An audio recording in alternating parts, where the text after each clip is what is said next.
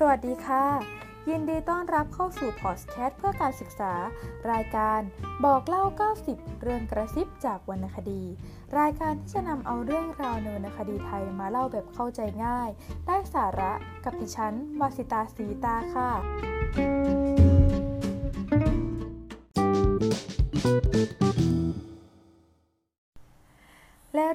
าวที่เราจะนำมาเล่าในวันนี้นะคะ ก็เรียกได้ว่าเป็นอีเวนท์ที่ใหญ่ที่สุดในโลกวรรณคดีอินเดียเลยค่ะ เพราะว่า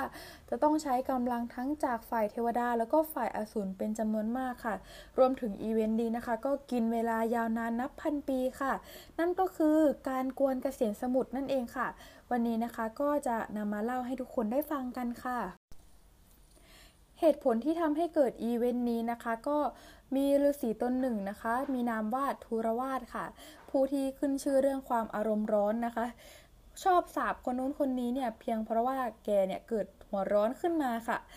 ซึ่งฤาษีตนนี้นะคะ ก็ได้รับพวงมาลัยดอกไม้ทิพย์จากนางฟ้านางหนึ่งค่ะ แต่เขาเนี่ยก็คิดว่าเป็นการไม่สมควรที่ฤาษีอย่างตนเนี่ยจะต้องมาคล้องมาลัยทิพย์ค่ะ เผอิญกับการที่พระอินทร์กำลังทรงช้างผ่านมาบริเวณที่ทุรวาสอยู่พอดีค่ะ จึงนำมาลัยทิพย์เนี่ยมอบให้กับพระอินทร์แทนค่ะ โดยส่งผ่านช้างทรง แต่พอเจ้าช้างนั้นได้ดมกลิ่นของมาลัยทิพย์นะคะ ก็เกิดอาการคลุ้มคลั่งค่ะ เหวี่ยงมาลัยทิพย์ลงพื้นแล้วก็กระทืบจนเละต่อหน้าทุรวาสเลยค่ะซึ่งผลของคำสาปก็เป็นไปตามนั้นค่ะ เพราะหลังจากนั้นเนี่ย ฝ่ายเทวดาก็มักจะเพียงพล้ำให้อสูรในการทำสงครามระหว่างกันอยู่เสมอค่ะ เหล่าเทวดานะคะ ก็เลยสุมหัวประชุมกันค่ะว่าปล่อยไว้แบบนี้เนี่ยไม่ได้แล้วค่ะ จึงรวมตัวกันไปหาพระนารายณ์ค่ะ พระนารายณ์ก็บอกว่าถ้าจะให้ถอนคำสาปของฤาษีทุรวาสเนี่ยก็คงทำไม่ได้ แต่ก็พอมีวิธีที่จะทำให้เหล่าเทวดาเนี่ยกลับมามีอิทธิฤทธิ์อีกครั้ง แล้วก็ยังเป็นอมตะอีกด้วยนะคะ ก็คือน้ำอมฤตค่ะ แล้วก็บอกอีกว่าหากต้องการจะได้มาซึ่งน้ำอมฤตนั้นเนี่ยจะต้องทำการกวนเกษียณสมุทรซึ่งเกษียณสมุทรเนี่ยแปลว่าทะเลน้ำนมนะคะ เป็นที่อยู่ของพระนารายณ์ เท่านั้นนะคะยังไม่พอค่ะ ยังบอกอีกว่านี่เนี่ยเป็นอีเวนต์ใหญ่แล้วก็ใช้เวลานานนานค่ะลำพังเพียงกำลังของเทวดาเนี่ยคงจะไม่ไหวค่ะ ก็ต้องไปชวนเหล่าอสูรให้มาช่วยด้วยค่ะพอพูดถึงตรงนี้นะคะ เหล่าเทวดาก็เริ่มจะไม่ค่อยโอเคสักเท่าไหร่นะคะ แต่พระนารายณ์ก็บอกว่าข้าขอการันตีว่าพวกเทวดาเนี่ยจะได้ดื่มน้ำอริอมฤตแต่ฝ่ายเดียวอย่างแน่นอน เหล่าเทวดานะคะ ก็เลยตกลงที่จะทำการกวนเกษียณสมุทรค่ะ ด้านทุรวาสนะคะ ก็เกิดอาการหัวร้อนขึ้นมาทันทีเลยค่ะ กล่าวหาว่าพระอินเนี่ยไม่ให้เกียรติตนที่อุตส่าห์มอบมาลัยทิพย์ให้นะคะ แถมยังถูกช้างทรงเนี่ยกระทืบจนเละอีกค่ะ จึงสาบพระอินรวมไปถึงเหล่าเทวดาด้วยนะคะว่าหากรบกันนะกับเหล่าอสูรนะคะก็ขอให้เทวดาเนี่ยสิ้นอิทธิฤทธิ์ต่างๆ แล้วก็ลบแพ้เหล่าอสูรอยู่อย่างนั้นค่ะ แล้วฤาษีทุรวาสเนี่ยก็เหาะหนีไปเลยค่ะ ทิ้งให้พระอินทร์นะคะก็ต้องนั่งงงกับคำสาปบนหลังช้างอยู่อย่างนั้นค่ะ พระอินทร์นะคะก็เลยวางแผนที่จะเชื้อเชิญเหล่าอสูรให้มาร่วมอีเวนต์อันยิ่งใหญ่นี้นะคะ โดยลงไปหาหัวหน้าอสูรด้วยตัวเองค่ะ เพื่อขอแรงอสูรให้ไปช่วยกวนเกษียรสมุทร โดยบอกว่าถ้าได้น้ำอมฤตแล้วจะแบ่งให้เหล่าอสูรครึ่งหนึ่งค่ะ พวกอสูรทั้งหลายนะคะ ก็เลยตอบตกลงเข้าอีเวนต์นี้แต่โดยดีค่ะในส่วนของการเตรียมงานนั้นนะคะ สถานที่มีพร้อมอยู่แล้วค่ะ ก็คือเกษียรสมุทรแต่ขาดอุปกรณ์ในการกวนค่ะ พระนารายณ์เนี่ยจึงเอาเขามันทระเป็นไม้กวน แล้วก็ขอให้พญานาควาสุกรีเนี่ยมาเป็นเชือกกวนค่ะ รวมถึงนำสมุนไพรต่างๆ โปรยลงในบริเวณที่ทำการกวนนะคะ ทีนี้เนี่ยก็ต้องตกลงกันว่าฝ่ายไหนจะถือข้างหัวนาคฝ่ายไหนจะถือข้างทางหางนาคค่ะเหล่าเทวดาเลยก็แซงเสนอไปว่า ให้อสูรเนี่ยถือทางหัวนาคละกันค่ะ เพื่อเป็นการให้เกียรติ ซึ่งพวกเขานั้นน่ะพวกอสูรเนี่ยก็โอเคตามนั้นค่ะ ส่วนฝ่ายเทวดาก็ไปถือทางหางแทนค่ะ แล้วก็และแล้วการกวนเกษียณสมุทรเนี่ยก็เริ่มต้นขึ้นค่ะ การกวนก็ผ่านไปเรื่อยๆนะคะ โดยต่างฝ่ายต่างออกแรงฉุดพญานาควาสุกรีกันเป็นจังหวะค่ะ เขามันทระเนี่ยก็หมุนตามจังหวะไปเรื่อยๆ จนเกิดปัญหาขึ้นค่ะ เพราะเขานั้นเนี่ยหมุนเสียดสีกับพื้นโลกค่ะ พระนารายณ์เห็นว่าหากปล่อยไว้แบบนั้นเนี่ยโลกอาจจะพังพินาศด้วยแรงเสียดสีของเมาเขามันทระก็ได้นะคะ ก็เลยอวตารเป็นเต่ายักษ์นะคะ แล้วก็ใช้กระดองของตนเองเนี่ยรองรับแรงเสียดสีของเขามันทระแทนค่ะ เวลาผ่านไปเรื่อยๆนะคะ พญานาควาสุกรีก็เริ่มจะออกอาการหมดแรงแล้วก็เจ็บปวดนะคะ จากการถูกชักทั้งสองทางนะคะ ก็เลยคายพิษออกมาในรูปแบบของไฟร้อนค่ะ พร้อมควันพิษออกมาจากปากทีละน้อยทีละน้อยนะคะ เหล่าอสูรเนี่ยซึ่งถือทางหัวนาคเนี่ยก็ได้รับเอฟเฟกไปเต็มๆเลยนะคะ แต่พวกมันเนี่ย ก็อดทนกับพิษร้อนเหล่านั้น แล้วก็ฉุดนาคต่อไปค่ะ เพื่อหวังว่าจะได้ดื่มน้ำอมฤตอันเลอค่านั่นเอง ทางด้านฝ่ายเทวดานะคะกลับไม่ได้รับผลจากพิษของนาคเลยนะคะ เพราะว่าฝ่ายเทวดาเนี่ยอยู่ทางหางนาคใช่ไหมคะ แถมยังมีละอองฝนทิพย์โปรยลงมาให้ความชุ่มชื่นอีกต่างหากอ่าเอาเปรียบอสูรมากๆเลยนะคะ ในทางตอนนี้ เวลาผ่านไปนะคะ พิษของพญานาคก็มากเข้ามากเข้าจนเกิดวิกฤตค่ะ ก็คือท้องฟ้าทั่วบริเวณเนี่ยเต็มไปด้วยควันพิษสีดำสนิทเลย อากาศที่ร้อนด้วยพิษของนาคนะคะ ก็ทำให้เหล่าเทวดาแล้วก็อสูรเริ่มหมดแรงแล้วก็บาดเจ็บค่ะ แถมพิษบางส่วนนะคะ ก็ยังหลุดไปยังโลกมนุษย์จนเกิดความเสียหาย บวกกับมีหม้อพิษผุดขึ้นมาจากกระเกษียนสมุทรอีกค่ะ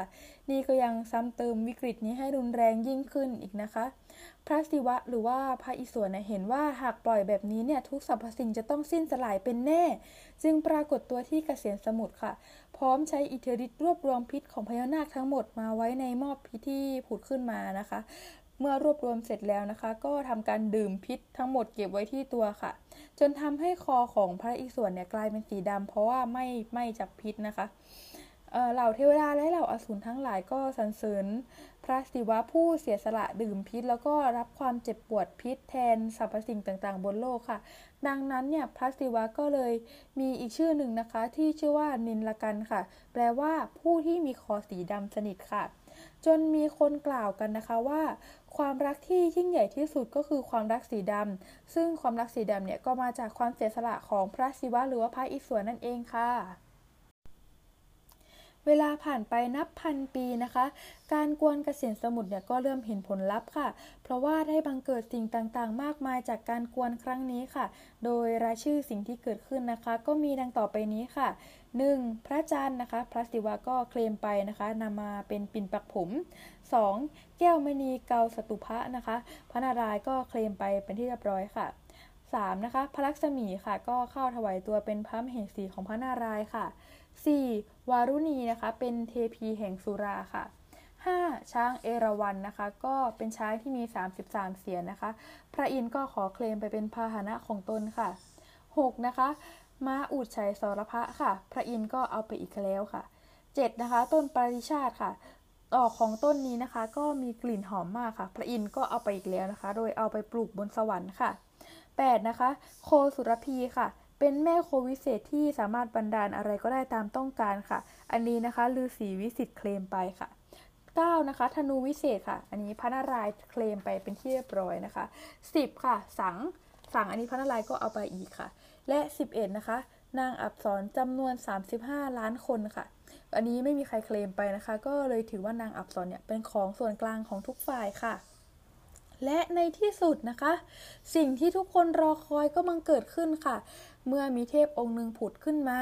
นามว่าทันวันตรีค่ะ ผู้เป็นแพทย์ประจำสวรรค์นะคะ โดยเขาได้ผุดขึ้นมาพร้อมกับหม้อน้ำขนาดใหญ่ ซึ่งก็คือน้ำอมฤตนั่นเองค่ะ อันมีสรรพคุณเพิ่มพละกำลังแล้วก็ความเป็นอมตะค่ะ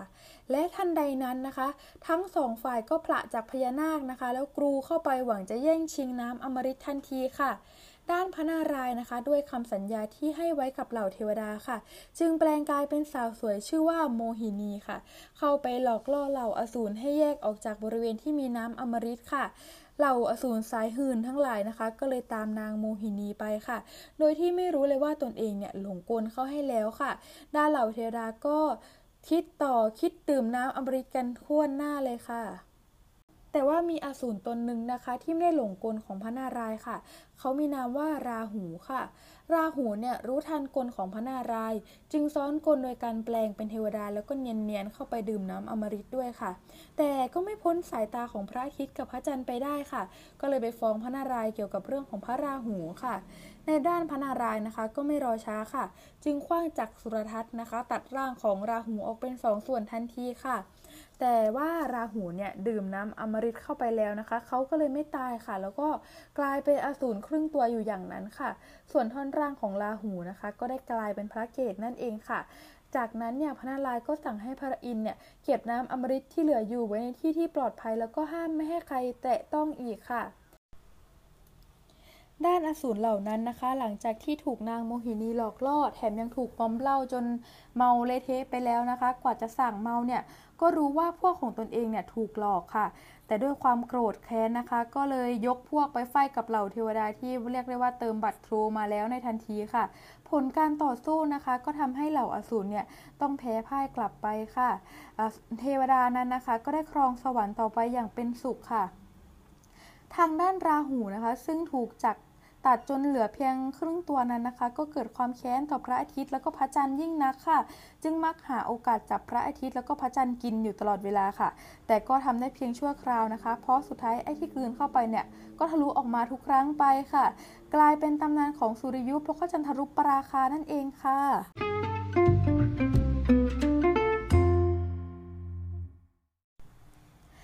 ยังไงกันบ้างคะสำหรับอีเวนต์ของการกวนเกษียณสมุทรที่ต้องใช้พละกำลังทั้งจากเทวดา แล้วก็อสูรต่างๆ มากมายเลยนะคะ ก็ถ้าชอบอย่าลืมกดไลค์กดแชร์ให้ด้วยนะคะ ก็รอลุ้นกันนะคะว่าใน EP หน้าเนี่ยจะมีเรื่องราวสนุกๆในวรรณคดีไทยอะไรมาเล่าให้ทุกคนฟังอีกค่ะสำหรับวันนี้นะคะก็ต้องขอตัวลาไปก่อนค่ะ สวัสดีค่ะ